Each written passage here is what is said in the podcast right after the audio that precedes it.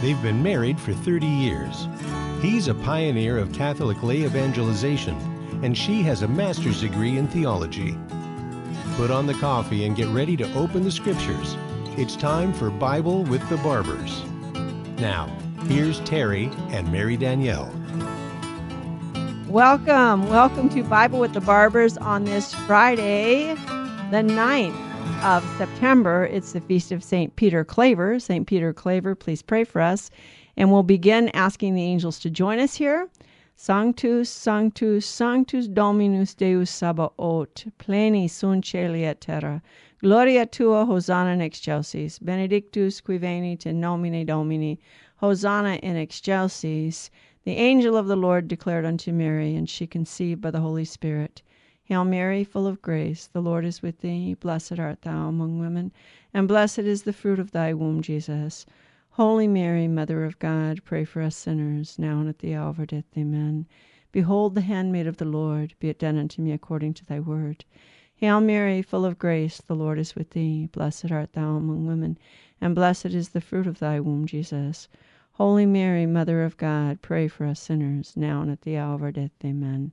And the Word was made flesh and dwelt among us. Hail Mary, full of grace, the Lord is with thee. Blessed art thou among women, and blessed is the fruit of thy womb, Jesus. Holy Mary, Mother of God, pray for us sinners, now and at the hour of our death. Amen. Pray for us, O Holy Mother of God, that we may be made worthy of the promises of Christ. Let us pray. Pour forth, we beseech you, O Lord, thy grace into our hearts, that we to whom the incarnation of Christ thy Son was made known by the message of an angel, may by his passion and cross be brought to the glory of his resurrection through the same Christ our Lord. Amen. All right, so we ask the Holy Spirit to enlighten us here. Terry is babysitting our grandson and our grandson's having a great time. He spent a lot of time in the water this week because of the hot weather. So, we want to talk today about the book of Revelation and the seven seals. I've been hearing a lot of talk about the end times and the seven seals. We're living in the time of the seven seals, and the end of time is coming, and there's going to be persecution. And there's, and as I, well, how do we prepare ourselves? What do we do? And uh, and, and people are seem to be frightened. Well, I, I, we have this book here, and I just want to recommend this to everybody. Coming soon Unlocking the Book of Revelation. Um, I didn't write it, no, but Dr. Michael Barber wrote it, and it's uh, published by Emmaus Road Publication. And also, Dr. Michael Barber works for Augustine Institute, so you may be able to get it through Augustine Institute. But go to Emmaus Road. Any of you who are looking for a true Catholic interpretation of the book of Revelation, please get this book. So, what I want to do today is I want to talk about the book of Revelation. How do we as Catholics read it?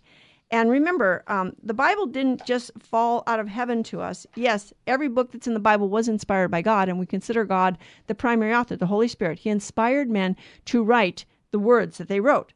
So, what we have to do, you know, is this about the end of the world, right? Um, it, people think, oh, the apocalypse, it's about the end of the world. Well, it, it, what's going on here?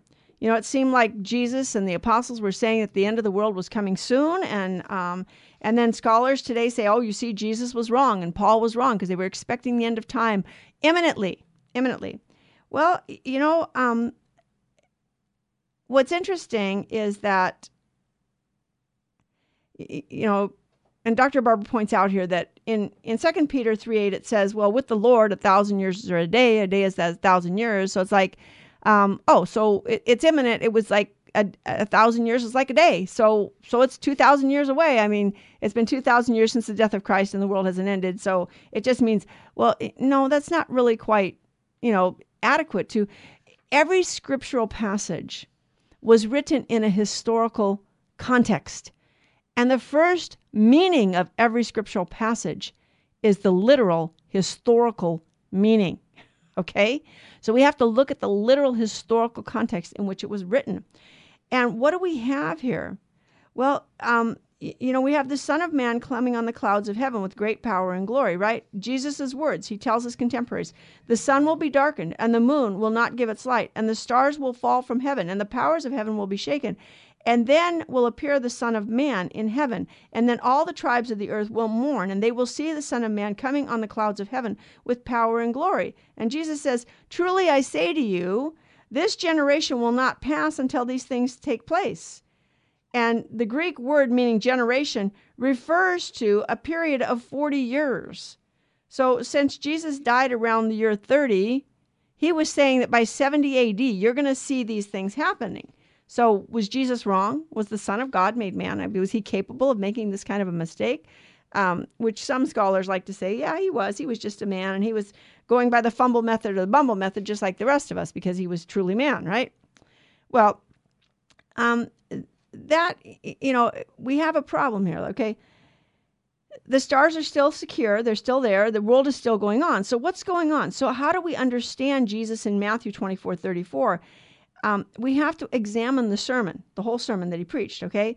So we turn to the beginning of Matthew 24. And Jesus' teaching concerning the last days began as a response to the apostles who were marveling. Remember, they said they were marveling at the temple in Jerusalem, and they said, you know, oh, wow, look at this, you know. And Jesus says to them, he was okay jesus left the temple and was going away when his disciples came to point out to him the building of the temple he said in answer you see all this do you see truly i say to you there will not be left here one stone upon another that will not be thrown down. Okay that was matthew 24 1 through 2 so jesus' words about the last days therefore must be interpreted in this larger context. But what does the destruction of the temple have to do with the end of the world? Well, again, are you reading the scriptures with a 20th century mindset or are you reading it as the people of that day would have read it? They're Jews. What did they believe about the temple? And we even look here, um, there are layers of meaning. Okay, the scriptures, the church has always teaches that there are four layers of meaning in scriptures. You have the literal historical sense, and then you have what's called the allegorical sense. And the allegorical sense covers three different aspects. Let me quote to you from the Catechism of the Catholic Church. According to an ancient tradition, this is the Christian tradition, one can distinguish between two senses of Scripture the literal and the spiritual. The spiritual, excuse me, the literal and the spiritual. This senses, okay, so that. And the, sen- the spiritual sense can be divided into the allegorical, moral, and anagogical. The profound accordance of the four senses guarantees all its richness to the living reading of Scripture in the church. So, this is from the Catechism of the Catholic Church, number 115. And so we have these senses of Scripture, and the church has always understood this and taught this. First, we have to understand the literal historical sense, but then we have to also understand that the, the spiritual senses, which are the allegorical, moral, and anagogical. So, we have to examine these four senses. If we want to truly understand the book of Revelation and what it means and what it's saying, we need to understand. So let's start with a literal sense. Okay, does that mean that everything is to be taken literally in Scripture? Well, when Jesus said to cut off your hands um, or pluck out your eye when they make you sin, did he mean that literally? There were some people who took it that way, but that's not what he's saying. He's saying do such discipline to yourself that you are willing to restrain yourself and pull your senses and your your body into subjection to God's holy word. Okay, our job in reading the Bible is to discover how the biblical writers intended their words to be understood. Sometimes they intended to relate historical facts. Other times they intended to write poetry. Still other times they intended to recount parables, a story, and that Jesus told parables, a story with deeper meaning. We can't interpret every passage in, in the same way. Making that mistake has unfortunate consequences. Take an example from the Song of Solomon, okay? And he gives the Song of Solomon where Solomon describes his bride, right? Behold, you are beautiful, my love. Behold, you are beautiful. But then he goes on to say, Your navel is rounded bowl and never lacks mixed wine. Your belly is a heap of wheat, enriched with lilies. Your two breasts are like two fawns, twins, twins of a gazelle. And then he goes on to say that your hair is like a flock of goats, and that your teeth are like shorn ewes that have come up from washing, all of which bear twins, and not among none among them is bereaved. Well, um, is he literally, or is he using poetry to describe something, to relay something? He's using poetry to relay something. And so um, we have to go on to say, okay, so the literal sense is not always same as the literal meaning, okay? At the same time, we must affirm that the biblical authors often intended to relate actual historical events. Remember, the Second Vatican Council teaches us that what the Gospels contain is what Jesus really did and taught while living among men. Yes, Second Vatican Council document, Dei Verbum.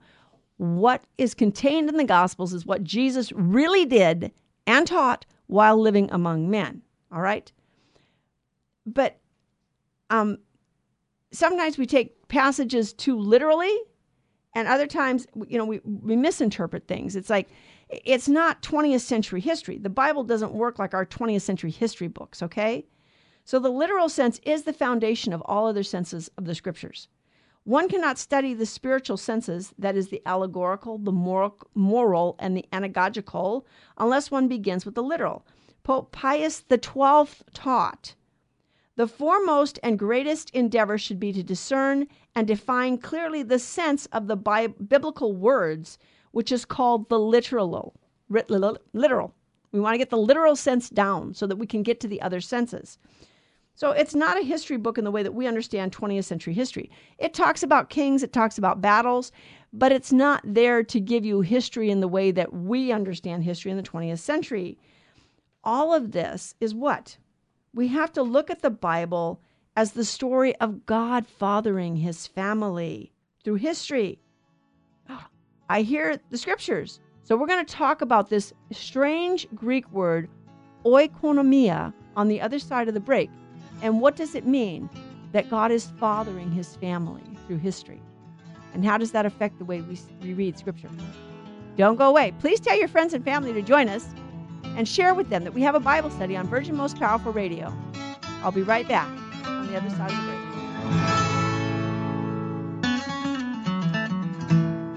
Now back to Bible with the Barbers. If you have a question or comment, call 888 526 2151. Here's Terry and Mary Danielle. Terry, Terry's not with me today. He's babysitting our grandson. So we're, we're a joyful time with our grandson. So we're talking about the senses of Scripture and how do we read Scripture. We especially want to understand this in all in all for all of scripture but especially the book of revelation because so many people think that the, the book of revelation is such a mysterious book that we don't understand and it's all about the end of time well um, that's what we want we're talking about today is it about the end of time in the in other words the world coming to an end well, let's take a look at this. And we've been talking about the senses of Scripture, the literal historical sense. So, you know, you have the fathers of the church are maybe this was St. Thomas Aquinas, he said, God writes the world as men write books. I believe that's a quote from St. Thomas Aquinas. Except that in, instead of using only words, he can use historical realities to signify other realities. So, for instance, when his people were slaves in Egypt, he had them, when he was going to deliver them, he had them kill a Passover lamb. Had a lamb. Why was it called Passover? Because the angel of the Lord passed through Egypt that night and killed the firstborn of every family in Egypt. And every family that had the lamb had killed the lamb and then marked the doorpost and the lintel of their home with the blood of the lamb was saved from the, the, destroying angel.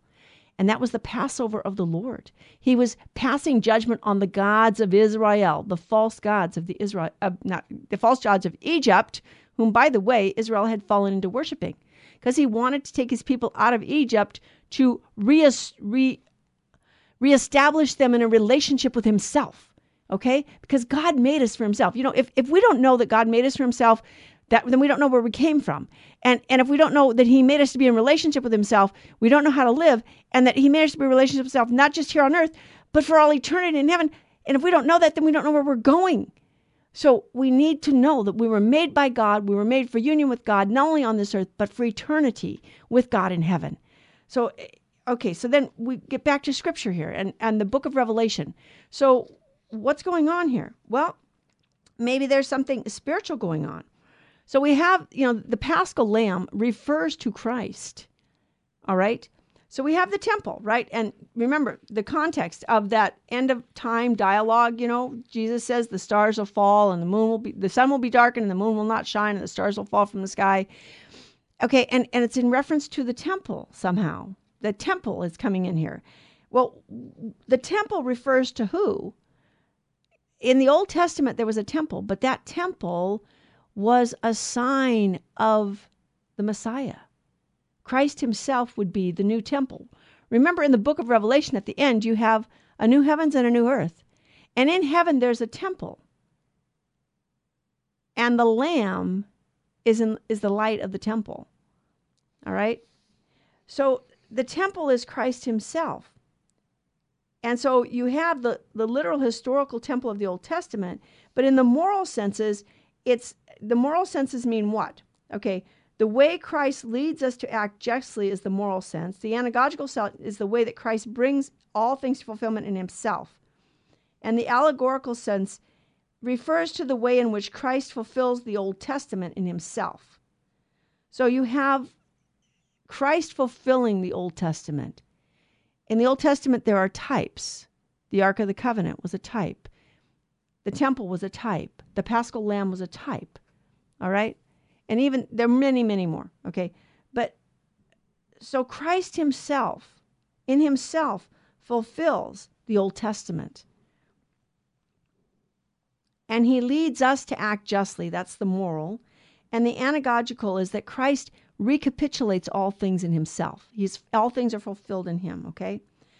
So we have the, the temple building, right? You have the histor- literal historical temple. It's a structure. The allegorical sense it refers to fulfillment in Christ. Christ is the true temple. The moral sense, Christ brings fulfillment in himself through the church. The church and its members are the temple of the Holy Spirit. Okay, we're members of Christ, and the Holy Spirit dwells in us. We're his temple.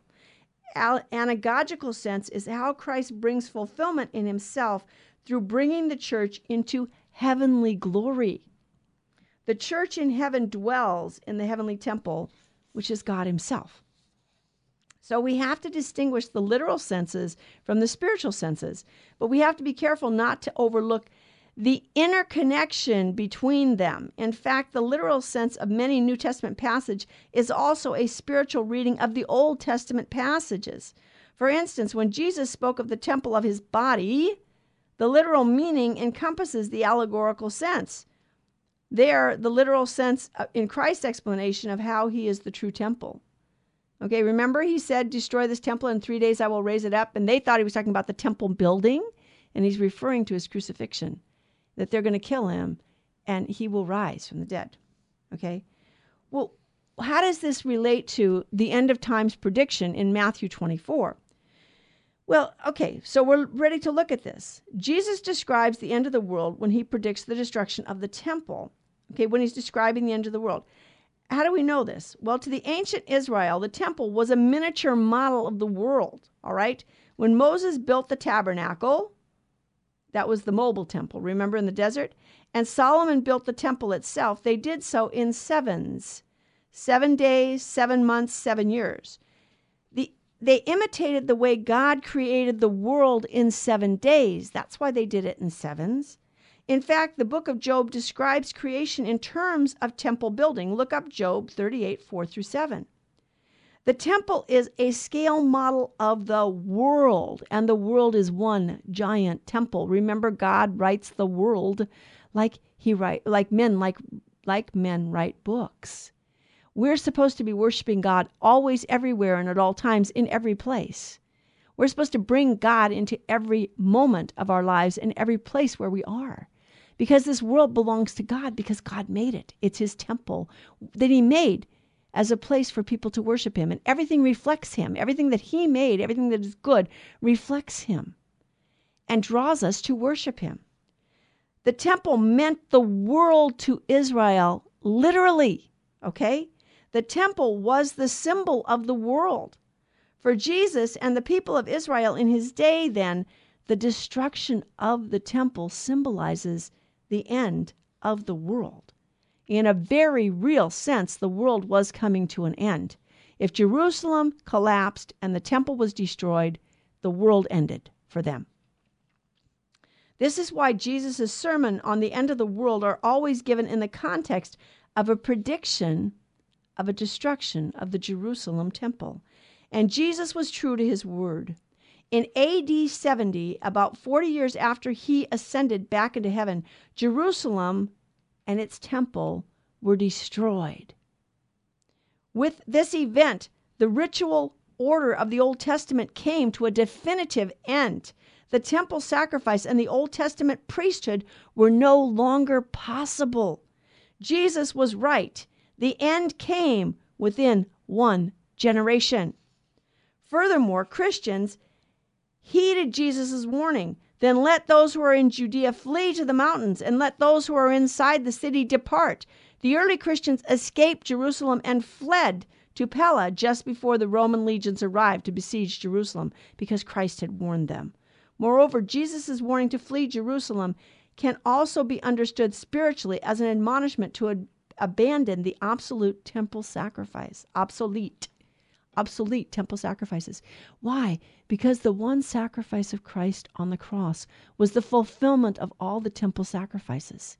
There's only one high priest, that's Jesus Christ. And every ordained priest of the Roman Catholic faith shares in the priesthood of Jesus Christ. So we're not going to be attached to Jerusalem and its temple or the Old Testament. We have to flee. We have to understand that Christ is the fulfillment of the Old Testament. We don't throw the Old Testament out. We read it and understand how it showed us Christ was coming and what it would mean. Okay? So was he coming soon? Well, according to the book of Revelation, Jesus is coming soon. And that means his judgment. Well, he sure came soon, didn't he? He came soon and he judged Jerusalem because Jerusalem and the Jewish leaders had rejected their Messiah. The Jewish leaders and those who went along with them rejected Jesus and therefore would face God's judgment.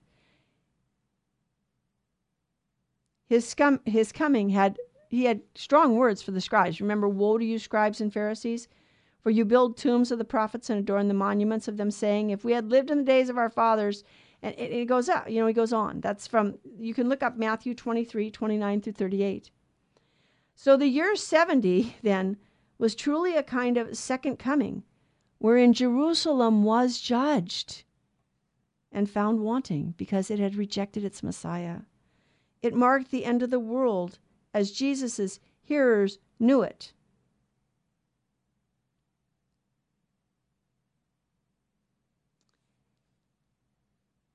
So, if we can appreciate the meaning, the significance of the year 70 AD and the destruction of the Temple of Jerusalem, we're in a much better position to understand the message of the book of Revelation, all right?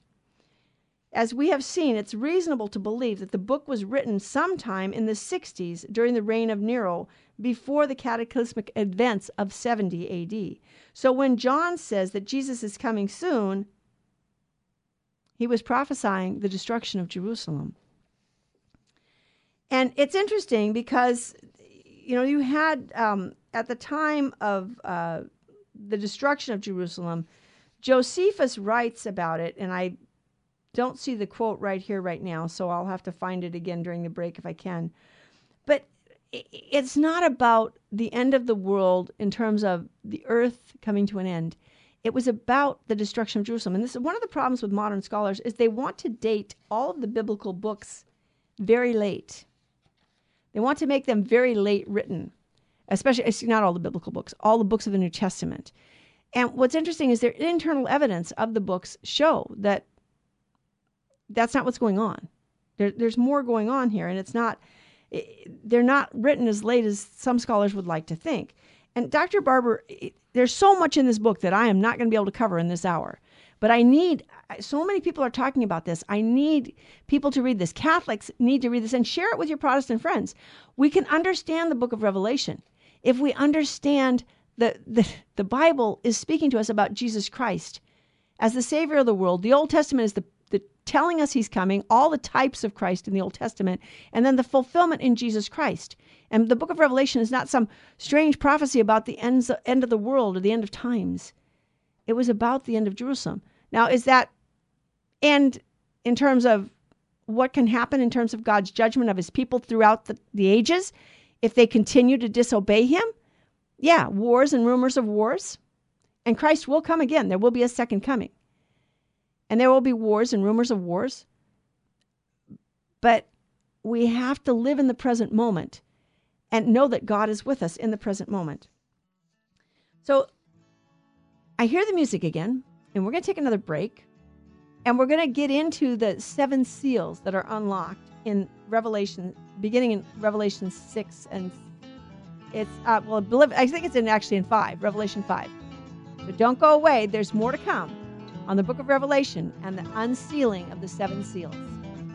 We'll be right back on Bible with the Barbers on Virgin Most Powerful Radio. Thank you for tuning in. Share this with your friends. Now back to Bible with the Barbers. If you have a question or comment, call 888 526 2151. Here's Terry and Mary Danielle. Thank you for joining us on Bible with the Barbers on Virgin Most Powerful Radio on Friday, September the 9th, 2022, the Feast of St. Peter Claver. St. Peter Claver, pray for us. And so we're talking about the book of Revelation. And is this about the end of the world? Or is this about something else going on? And we've talked about that. We've talked about how the destruction of Jerusalem in 70 AD and the destruction of the temple was, in a very real way, for all of the Jews, the end of the world because the temple was a microcosm of the world.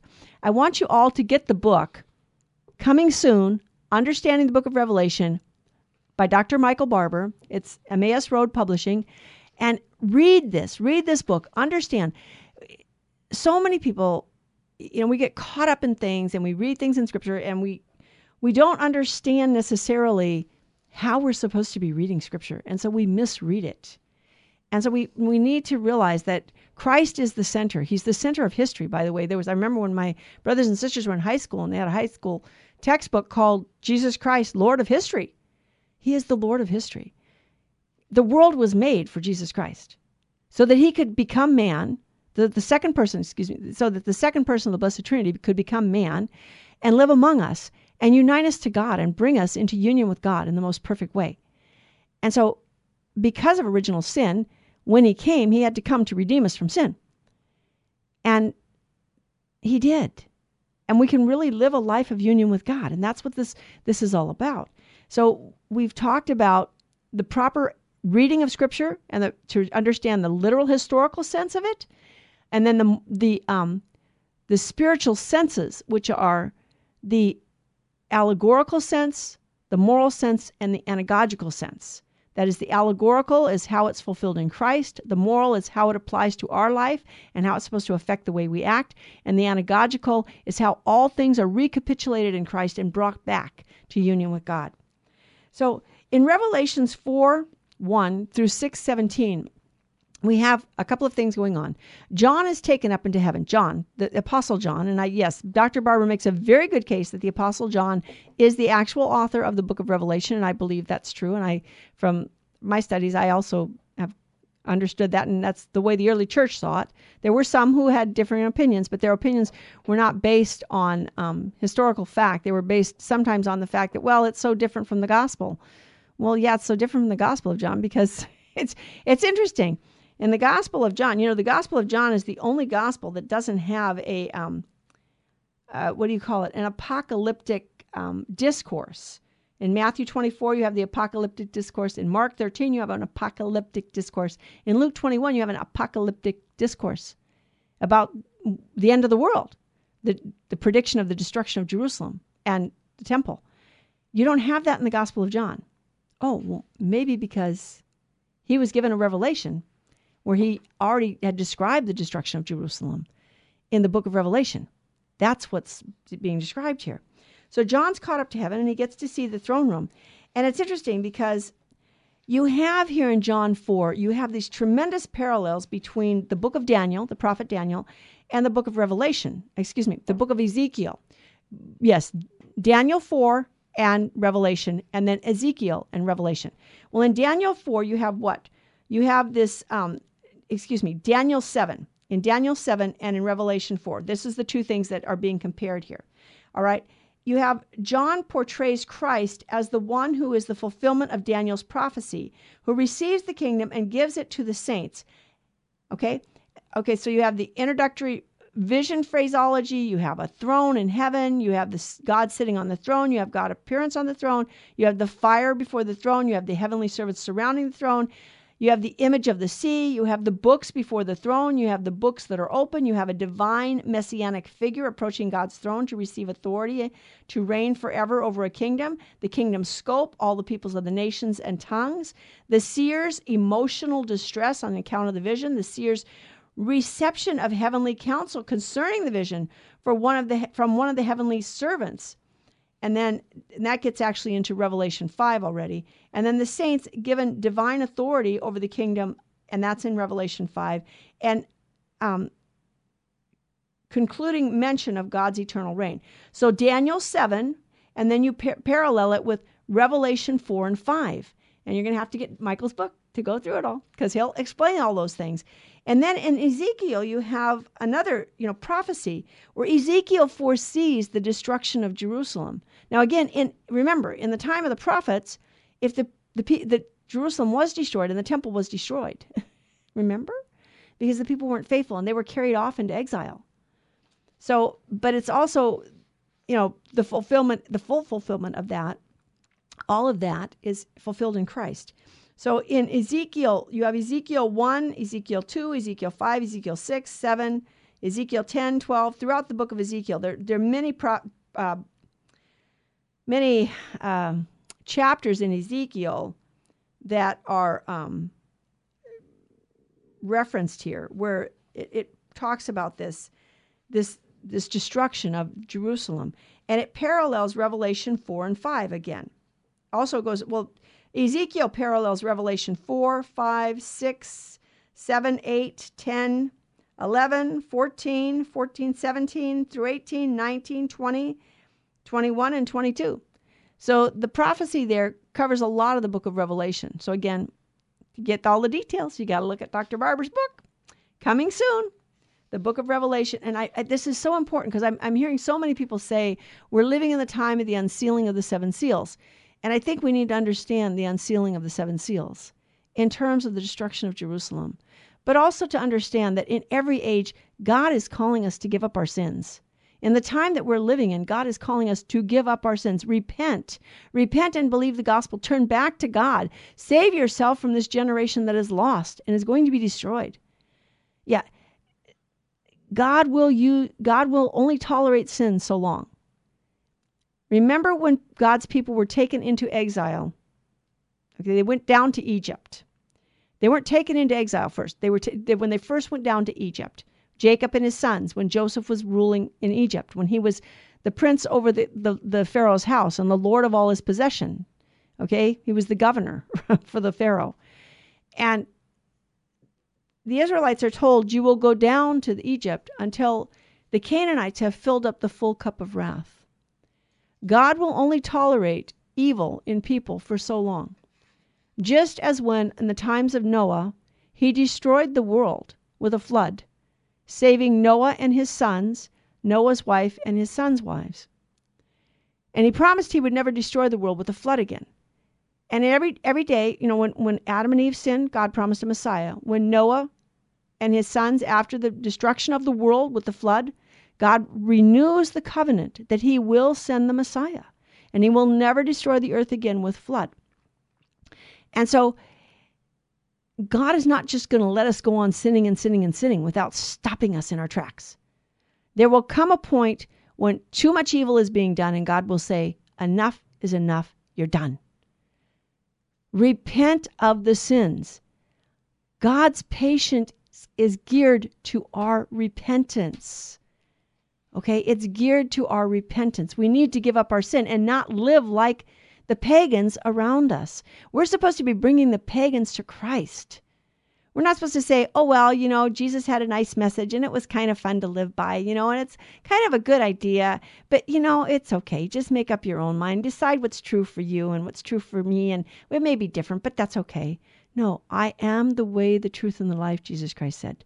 There's only one truth God is truth. There's only one life. God is the life. Without the way, there is no going. Without the truth, there is no knowing. Without the life, there is no living, Bishop Sheen used to quote. So we need to realize that even though, yes, the book of Revelation was fulfilled with, the, with the destruction of Jerusalem, will God punish people for sins throughout the ages? Yeah, He will. He'll allow plagues. He'll allow famines. He'll allow um, wars. if we don't turn to Him, we have to turn to, if we want peace, we need to give up our sins and turn back to God and pray for peace. But if we want peace, work for justice. We won't have peace in this world where we're killing innocent people every single day. You know, I heard the other day that the number one cause of death in today's world, number one cause, if you take all of the causes of death, including natural death, and you combine them all, induced abortion surpasses them all. There are more innocent children killed through induced abortion than all of the other causes of death put together in our day. We have to stop killing the babies, and we have to fight for the innocent and defend them. All the innocent babies. They all deserve life. God made them all, and they're all made in His image, and they're beautiful and good, and they deserve to live. This is applying the scripture to us now. How do we prepare for the end? Live in the state of grace repent of our sins, turn back to God, and live moment by moment in God's presence and beg God for the grace to persevere through the trials that are coming. People are going to be persecuted. If we do the right thing, we will be persecuted. But we have to pray for the per- perseverance. And we can't pray that God get even with our enemies. By the way, I know in the Old Testament there's a lot of passages it says, "Okay, God, take down the enemies." You know, it's like God, yes, spare us from our enemies, but convert them. God adds days and years to the life of the sinner that he might repent. I remember once my sister asking me, my oldest sister, Carol, God bless her, beautiful woman, when my brother Joseph got sick in 2019, she said, Why, Danny? Why, Joe? He's the nicest one. He's the nicest. He's the most giving person in the family. He's the one who's concerned about everyone. Why him? And he, he, he died. He was hospitalized and, and died in August of 2019. And, and I said, she said, Why do all these evil people go on living? They're old men and women and they're evil and they're spreading evil and they want to kill babies and they want to kill people and they want to reduce the world population to 1 billion and kill everybody else. And why doesn't God take them out? Because God adds days and years to the life of the sinner that he might repent. Are we praying? Are we praying for their repentance? That's what we're supposed to be praying for their conversion and repentance. So, so you have to get Michael's book to get into all the details here because there's way more than I can cover. But I do want to talk a little bit about the seven seals. I promised you I would. So I have one more session, one more section here of the show. the music is coming again. Don't go away because we're still going to get to those seven seals. We'll be right back with Bible with Barbers. Thank you for tuning into Virgin Most Powerful Radio. Thank you for supporting us with your prayers, your sacrifices, and your monetary donations. And sharing this with your friends, because that's another way to support us is to make new listeners by telling people.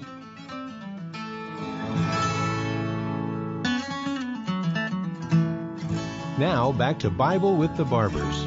If you have a question or comment, call 888 526 2151. Here's Terry and Mary Danielle. Welcome back to Bible with the Barbers on this Friday, September 9th. Please share this with your friends. Thank you, all the radio stations that pick us up. Thank you for all of those of you who support us with our, your prayers, your sacrifices, those who offer up your sufferings for us, and those who give us monetary help, and those who share this with their friends, because this is how you pass this around to your friend, your church group, and then more people listen and more people get to know about us, and that's how we grow. Thank you, thank you, thank you. And I want to, just before I get to the seven seals, there's such an important point in the book of Revelation that Dr. Barber points out, and other you know, very young, upcoming biblical scholars have seen this liturgy, liturgy, liturgy, liturgy. The, the book of Revelation is about the heavenly liturgy. And so it's so important. What happens in the heavenly liturgy has consequences on this earth, okay? The Lamb is still present, worshiping and interceding for the saints. The Lamb of God. Catholic people ask why Catholics have Jesus on the cross still. Because in heaven, the Lamb still bears his scars. The victim who immolated himself on the cross. And yes, he's not dying anymore, but he lives for all eternity, that act of immolated love. This is a great mystery. The Lamb of God still bears his scars, and he offers them to the Father on behalf of sinners. So we pray for each other that we will all be converted to Christ and turn to him. So, what do we have going on here? Well, we have the gospel truth, right? In the gospel of Matthew chapter 24, Mark 13, and Luke 21. Compare those to Revelation 6. And what do we have in Revelation 6? Well, you have war in international strife, famine, pestilence, persecution, earthquake, and decreation. Well, in Matthew, Mark, and Luke 24, Mark 13, Luke 21, Matthew 24, Mark 13, Luke, you have wars, international strife, famines, earthquake, persecution, and decreation. So there's a parallel here. In those chapters, Matthew 24, Mark 13, Luke 21, Jesus is describing the destruction of Jerusalem and the temple. And Revelation 6 is showing us about this. So, and this is not, you know, they're, they're, they're um, Chilton, I believe, is the, is, is the um, biblical scholar who, who points this out. So,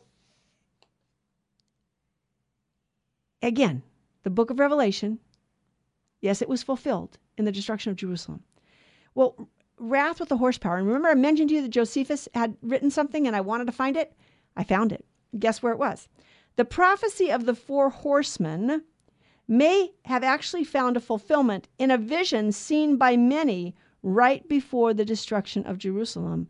Josephus records signs that occurred in the city which seemed to signal the coming of the end. Remember Josephus, the Jewish historian, who was in Jerusalem during the siege of Jerusalem, and he writes about it, and it's horrible. It's very difficult to read, and he survived the destruction of Jerusalem, and, and his writings were preserved. God wanted this history to be preserved. A certain prodigious and incredible phenomena appeared. I suppose the account of it would seem to be a fable, were it not related by those that saw it, and were not the events that followed it so considerable a nature as to deserve such signals. For before sunsetting, chariots and troops of soldiers in their armor were seen running about among the clouds.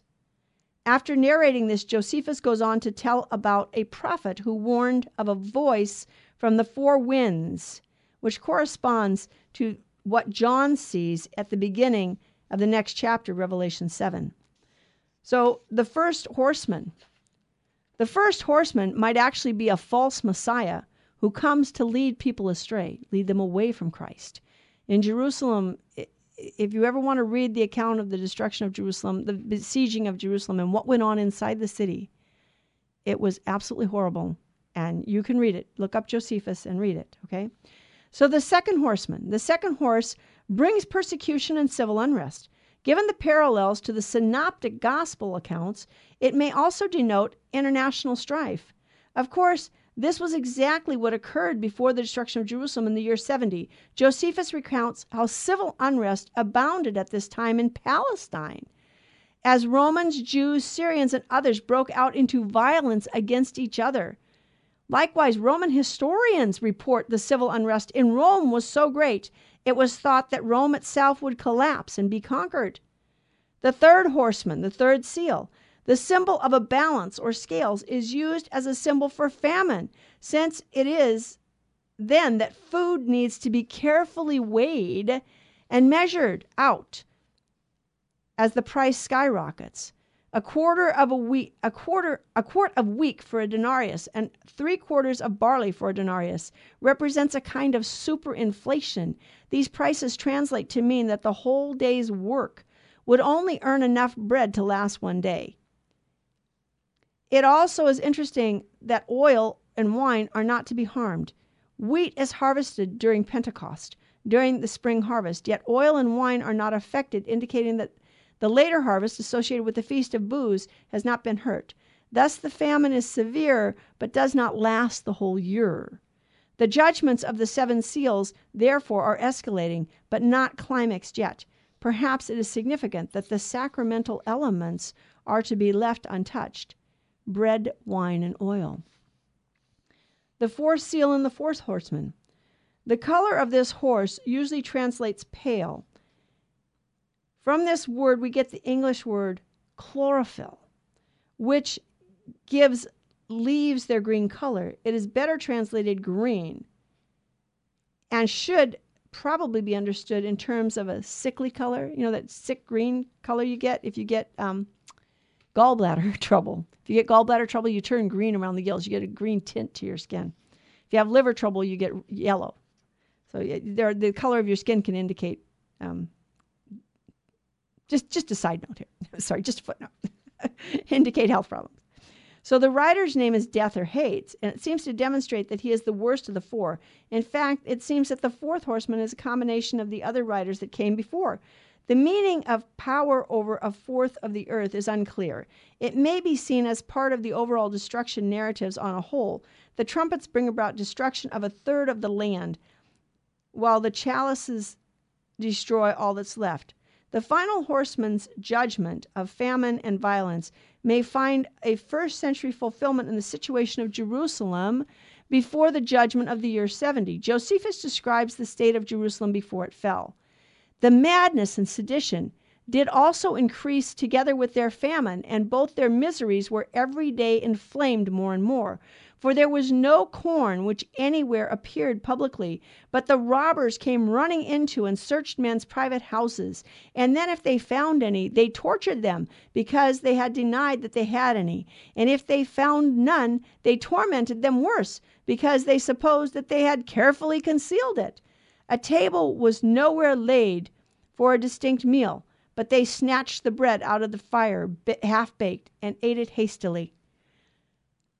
This happened at the time of the fall of Jerusalem. Josephus, that's what he's, he's telling you about the violence and famine that afflicted Jerusalem, just as John had foreseen it. So then you have the fifth seal, the souls under the altar. The image of disembodied souls under the altar crying out for judgment of their murderers calls to mind the Old Testament stories about the blood of Abel crying out, the blood of the innocent crying out from the soil for vengeance, right? And we have the souls of the saints crying out, not their blood. So the description of the saints under the altar is probably meant to illustrate their deaths as sacrificial. When animals were sacrificed in the temple, the blood for the offering would actually run down to the base of the altar, ending up under the altar. The blood and hence the souls of these martyrs are under the altar because they offered their lives in sacrifice for God. And their white garments signify their righteous deeds of these saints, and thereby the righteous deeds of these saints, and, and thereby connects them with the 24 elders of Revelation 4 4. Then you have the sixth seal and the wrath of the Lamb, right?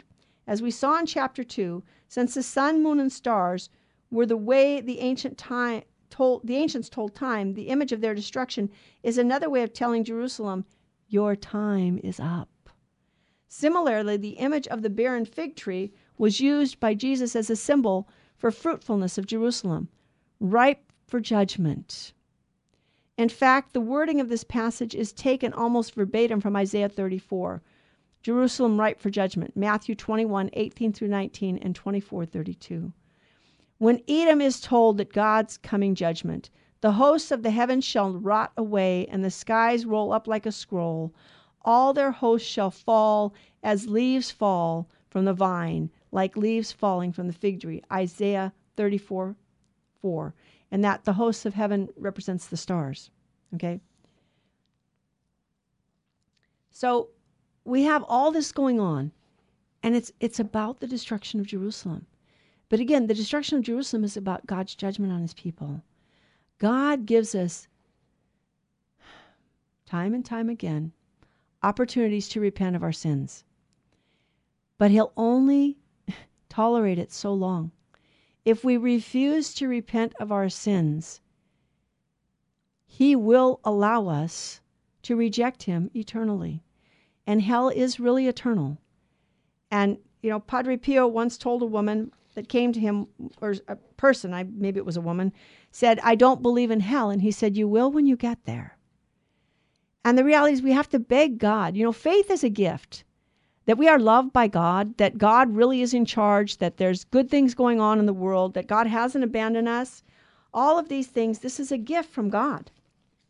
So I want to caution us all, don't don't look to the book of Revelation to tell us about the end of time. It talks about the destruction of Jerusalem, but it also talks about the heavenly liturgy. It talks about what we are called to. We are to worship Christ in union with all of heaven.